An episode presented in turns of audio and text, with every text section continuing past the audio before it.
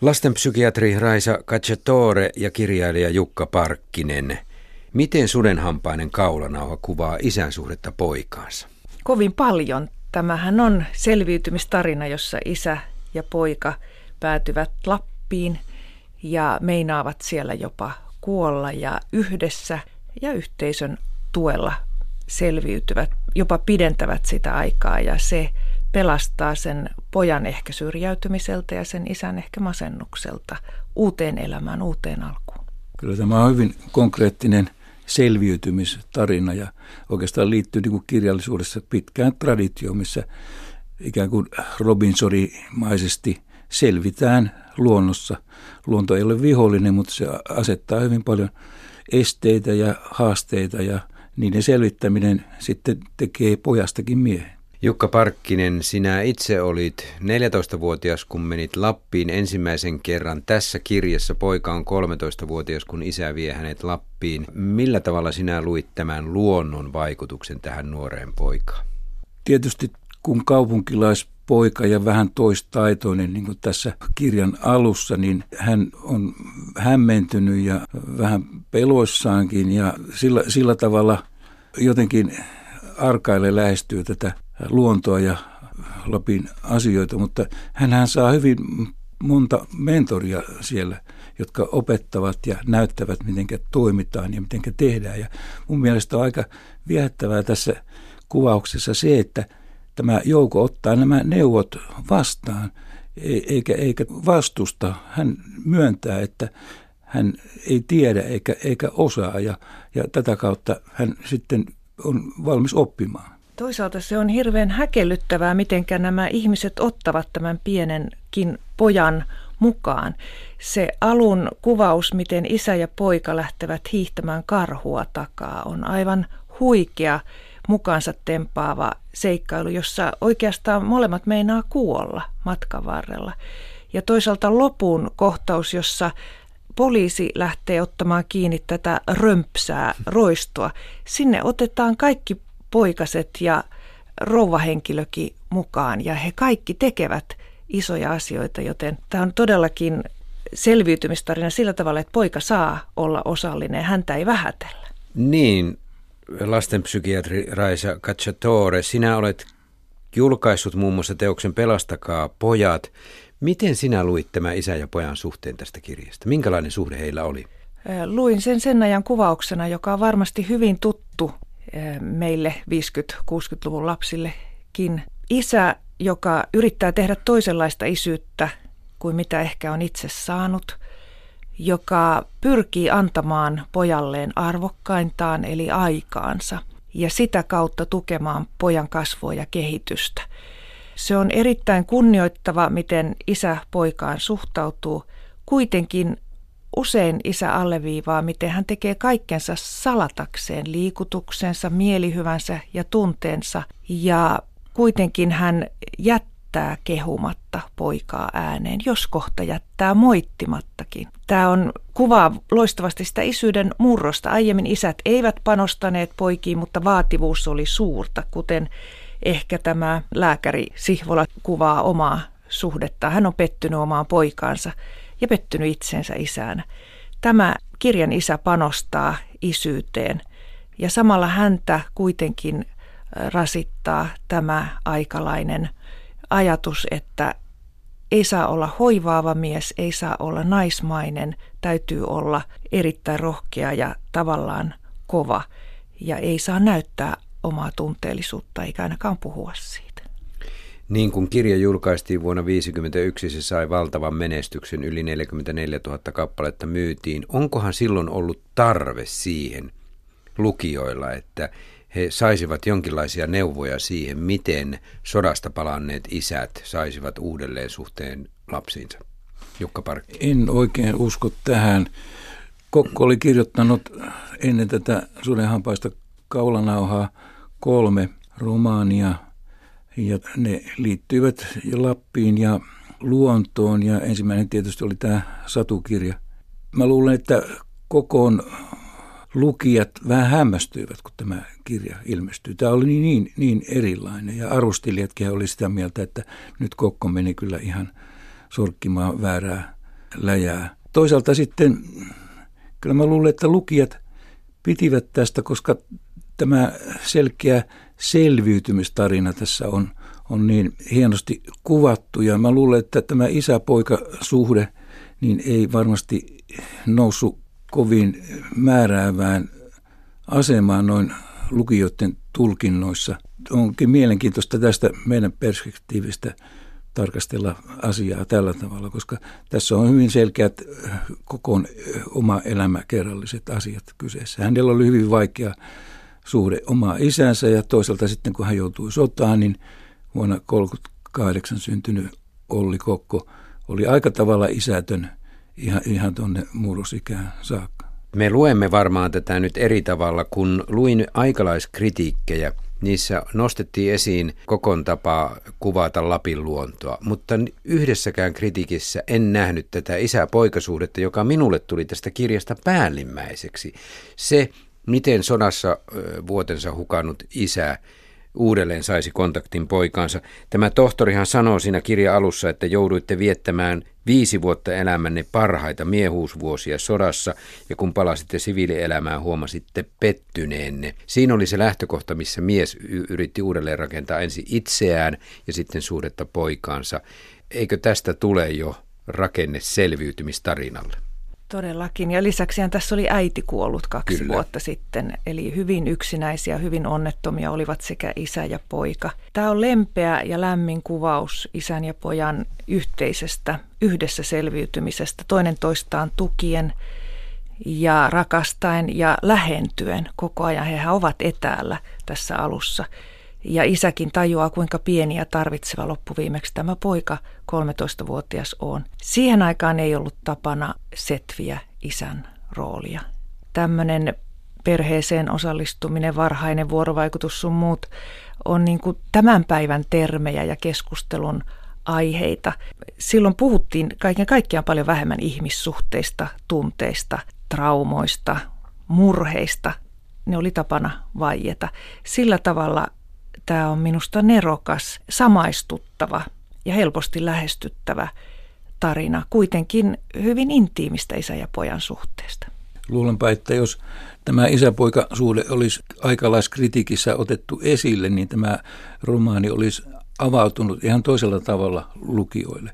Nyt sitä pidettiin todellakin tämmöisenä Lapin kuvauksena ja jonkinlaisena retkeilyn ohjekirjana, missä opetetaan nuotion sytyttämisestä, teltan tekoa ja riekkoa pakissa, ruokailua. Eli tota, tästä jäi tämä hyvin tärkeä osuus ja dimensio pois. Varmaan näin, mutta toisaalta siis se on nerokkaasti sinne upotettu. Eli siinä on niin kuin monen tason tarinaa. Sehän on myös tämmöinen ylistyslaulu luonnolle ja selviytymiselle siellä Lapissa ja Lapin kulttuurille. Ja sitten samalla tämä ihmissuhdetarina, joka oli mahdollista vaieta, mutta kyllähän se lukija sen väistämättä sitten tavoitti. Kyllä, sieltä tietenkin tulee tämä, tämä esille, mutta mä luulen, että sitä ei todellakaan silloin aikoinaan havaittu ja että Kokko itse oli sen sinne upottanut ja pannu. Jukka Parkkinen, kun olet tehnyt elämäkerran Yrjö Kokosta, niin miten tarkoituksellista se itse asiassa on ollut? Nimittäin minulle tuli mieleen, että sodan kokenut Yrjö Kokko kuvaa tällä kirjalla myös sitä, että hän tavoittelee jotain aitoa elämisen mallia, joka on mennyt sodassa rikki. Eli Suomessa on vielä jotain alkuperäiskulttuuria, oikeaa, niin sanottua oikeaa tapaa elää. Ja se on se Lappiin pakenemisen sisältö myös, tämä ikään kuin harmonian löytäminen sieltä. Kyllä näin voi sanoa. Kokkohan menetti isänmaansa eli Karjalan tämän sodan myötä ja hän koki Lapin uudeksi Karjalaksi, uudeksi isänmaakseen, kunnes joutui pettymään siihenkin. Mutta kyllä tässä nimenomaan tämmöisen harmonian etsiminen oli taustalla ja kyllä koko niitä omia tuntojaan on hyvin vahvasti tähän isäpoika-romaaniin ja tähän luontoon ja koko kuvaukseen upottanut. Tämä, että miten Suomi selviytyy sodasta, on myös siinä yksi taso ja yksi juonne. Ja tämä kirja antaa sen mallin, että miten miehenä tekemällä perusasioita, keskittymällä, nauttimaan siitä luonnosta, niistä ihmisistä, joita meillä on tallella, rakentamalla uutta oppimalla uutta, arvostamalla toista kulttuuria, ystävällisyyttä, yhteisöllisyyttä siellä, muiden apua ja tukea. Näillä keinoilla voimme kaikki selviytyä. Se on erittäin täynnä tämmöisiä arvoja myös ja tätä miehen maailmaa on korostettu muun muassa sillä, että tämä villihanhen poikanen, joka on pojalla joukolla lemmikkinä, on nimeltään Mikko, jota hoivataan. Ja, ja tämä naisihminen, joka tulee heidän matkaansa, kutsutaan Buffalo Billiksi. Ja, ja kaikki nuoret, joita näkyy, ovat nuoria miehiä, ei, ei nuoria naisia ole olemassakaan. Se on hyvin sillä tavalla poikakeskeinen ja siihen miehenä kasvamiseen keskittynyt. Joo, mutta tässä on mielenkiintoisia pieniä seikkoja. Tämä naiskuvahan on aika lailla moderni. Tämä on hyvin uuden aikainen naiskuva, joka sieltä pilkahtaa mukaan. Hän on kansainvälinen kosmopoliittinainen ja hyvin itsetietoinen, siis omillaan toimeen tuleva. Sekin. Sitten siellä on toisaalta tämä Kristiina, joka on lappilainen rouva, jonka tehtävä on tehdä muita asioita, joka sanoo, että oletpa sinä alhainen, kun autat minua isälle. Ja sitten siellä on isä, joka väheksyy pojan hoivaavuutta sitä lemmikkilintua kohtaan, että se on naismaista ja heikkoutta. Että siinä on niin kuin tätä naiskysymystäkin käsitelty oikein niin kuin rikkaalla ja raikkaalla tavalla hauskasti. Jukka Parkkinen, minkälaista mieskuvaa tämän kirjan isä siirtää pojalleen? Hän opettaa pojalleen aseiden käyttöä ja vaarallisia eläimiä. Siellä jahdataan karhua, siellä on susijahti. Minkälainen mieskuva siinä on siirtymässä sodan jälkeen vuonna 1951 tämä kirja julkaistiin, niin, niin 13-vuotiaalle pojalle?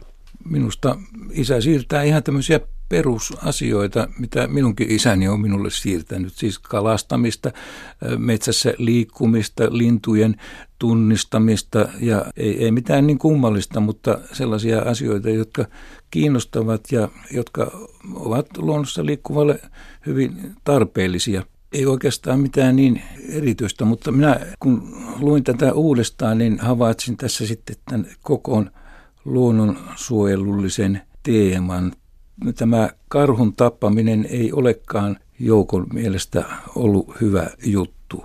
Häntä kaduttaa, että hän on siihen jahtiin sitten lähtenyt, että tämä karhu olisi kuitenkin saanut elää ja olla, olla siellä luonnossa. Joo, ja myös puhutaan, että parempi kuvata kuin tappaa.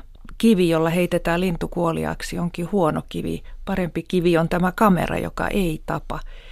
Ja myös pohditaan arvoja siinä, että voiko riekkoja pyytää ansalla. Se ei olekaan reilua, sitä tehdään vaan silloin, kun on pakko, että siinä on hyvin tämmöistä luonnonsuojelua vahvasti mukana. Mitä sanoo elämäkerturi Jukka Parkkinen? Eikö tämä ole aika uutta, että luonnonsuojelu on tässä Yrjö Kokon kirjassa jo mukana 50-luvun alussa? Se ei vielä ollut Suomessa mitenkään puheaihe. Ei, todellakin koko, ikään kuin eturintamassa tässä ottamassa asioihin kantaa ja esille, että kyllä tietenkin tämä laulujoutsen, joka oli ilmestynyt vuotta aikaisemmin, niin oli suuri luonnon puolesta esitetty puheenvuoro, mutta kyllä koko myöhemmissä teoksissa se oikeastaan vielä vahvistuu tämä luonnonsuojelullinen teema. Toinen asia, joka minusta tässä on erittäin uuden aikaista, on koulun arvioiminen ja moittiminen poikien kannalta. Sitä pohtii sekä poika itse alussa – Oppilaiden mielevaltasi sama väsyttävä kevät lukukauden tunnelma, joka niin lähtemättömästi jää jokaisen koulupojan mieleen koko myöhemmän elämän ajaksi. Miten koulu on tylsä ja rankka ja huono. Ja ihan lopussa tämä vanha eläkkeellä oleva vahtimestari sanoo, että ei pitäisi olla edes poikia ja tyttöjä samassa koulussa, ei ainakaan alaluokilla. Pojat eivät pääse tekemään pyramideja ja ei saa lääkäri Sihvola sanoa, että kun pojat ei pääse tekemään sitä seikkailua silloin, kun he tarvivat ja kokemusta selviytyä niin kuin miehenä ja miesten maailmassa, vaan päntätään vaan asioita, jotka ei liity elämään. Tämä on ihan nykyaikaa. Jos ajatellaan sodan jälkeistä aikaa, niin silloinhan ilmeisesti oli yhtenä keinona selvitä unohdus. Pyrittiin koteloimaan ikävät muistot. Kuinka paljon tämä tarina on myös pakenemista luontoon? Kyllä tässä ihan selkeä tämmöinen impivaaralainen tematiikka on, että, että luonto sitten tarjoaa sellaiset puitteet, joka eheyttää kahta rikkonaista miestä. Kyllä tämä tällainen tässä on koettavissa ja nähtävissä ja se on aika, aika mielenkiintoinen. Tämä Buffalo Bill hän ihmettelee, että miten te kaksi eteläsuomalaista tänne kämppään tuutte asumaan, että onko siinä nyt mitään tolkkua ja järkeä. Hän ei näistä näiden miesten kannalta, vaikka on itsenäinen ja osaava ja pärjäävä ihminen. Raisa Cacciatore, olisiko ollut tuohon aikaan 50-luvun alussa minkäänlaisia ikään kuin sanastoja tai mahdollisuuksia käsitellä niitä traumoja isä-poikasuhteessa? Oliko mitään oppikirjoja siihen aikaan? Oppikirjat oli todella niukkoja ja traditio oli se, että kovettamalla, unohtamalla ja puhumatta, etenkin se isältä pojalle tuleva traditio.